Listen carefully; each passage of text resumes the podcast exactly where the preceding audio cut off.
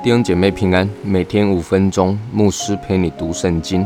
今天我们要读的经文是《约书亚记》第三章十四到十七节。百姓离开帐篷要过约旦河的时候，抬约柜的祭司乃在百姓的前头。他们到了约旦河，脚一入水，原来约旦河水在收割的日子涨过两岸，那从上往下流的水。便在极远之地萨拉旦旁的亚当城那里停住，立起城垒。啊，那往亚拉巴的海，就是沿海下流的水全然断绝。于是百姓在耶利哥的对面过去了。抬耶和华约柜的祭司在约旦河中的干地上站定，以色列众人都从干地上过去。直到国民尽都过了约旦河，以色列百姓终于要过约旦河了，进入应许迦南之地了。那么约书亚也按着神的吩咐，让抬约柜的祭司走在以色列会众的前头。当抬约柜的祭司来到约旦河边，他们的脚一入水，圣经形容啊。啊，当时是收割的日子，所以河水的是涨过两岸的。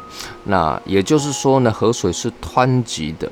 但是当祭司的脚一入水，河水从极远之处，在亚当城那里停住，立起城垒，下流的水啊，全然断绝。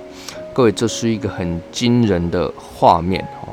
于是呢，百姓就从耶利哥城的。对面走干地过去，抬约柜的祭司他们在约旦河中的干地站立，以色列人就从干地走过去啊，只等到啊全部人都过了约旦河。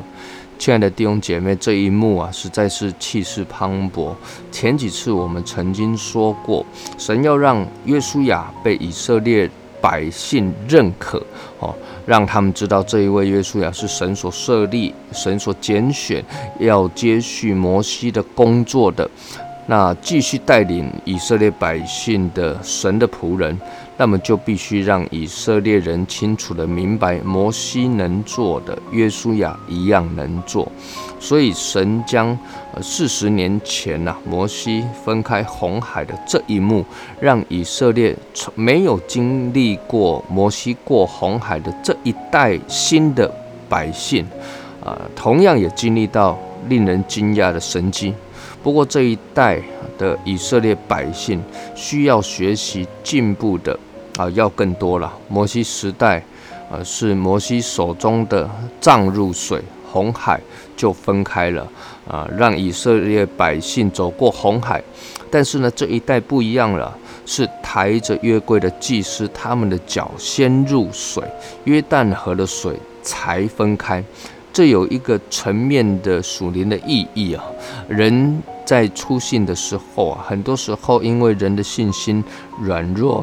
对神的经历啊，没有那么多啊，啊，因此神总是先眷顾、先恩待、先工作在我们的生命当中，在我们的生活当中。但是人呢，不能够一直停留在这样的一个境况中，人要进步、要成长，要对神的信心更多的增长啊，对他的信靠更更多的成长。以及对神的认识都要更多的进步。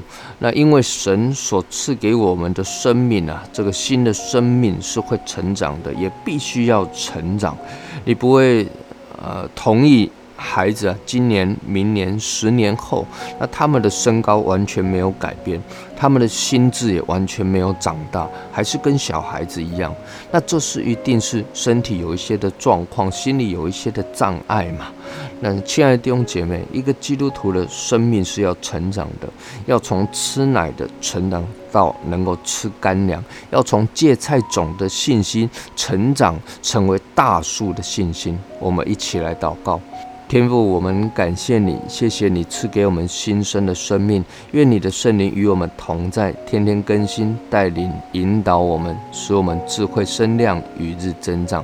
祷告奉靠主耶稣基督的圣名求，阿门。愿神赐福于你。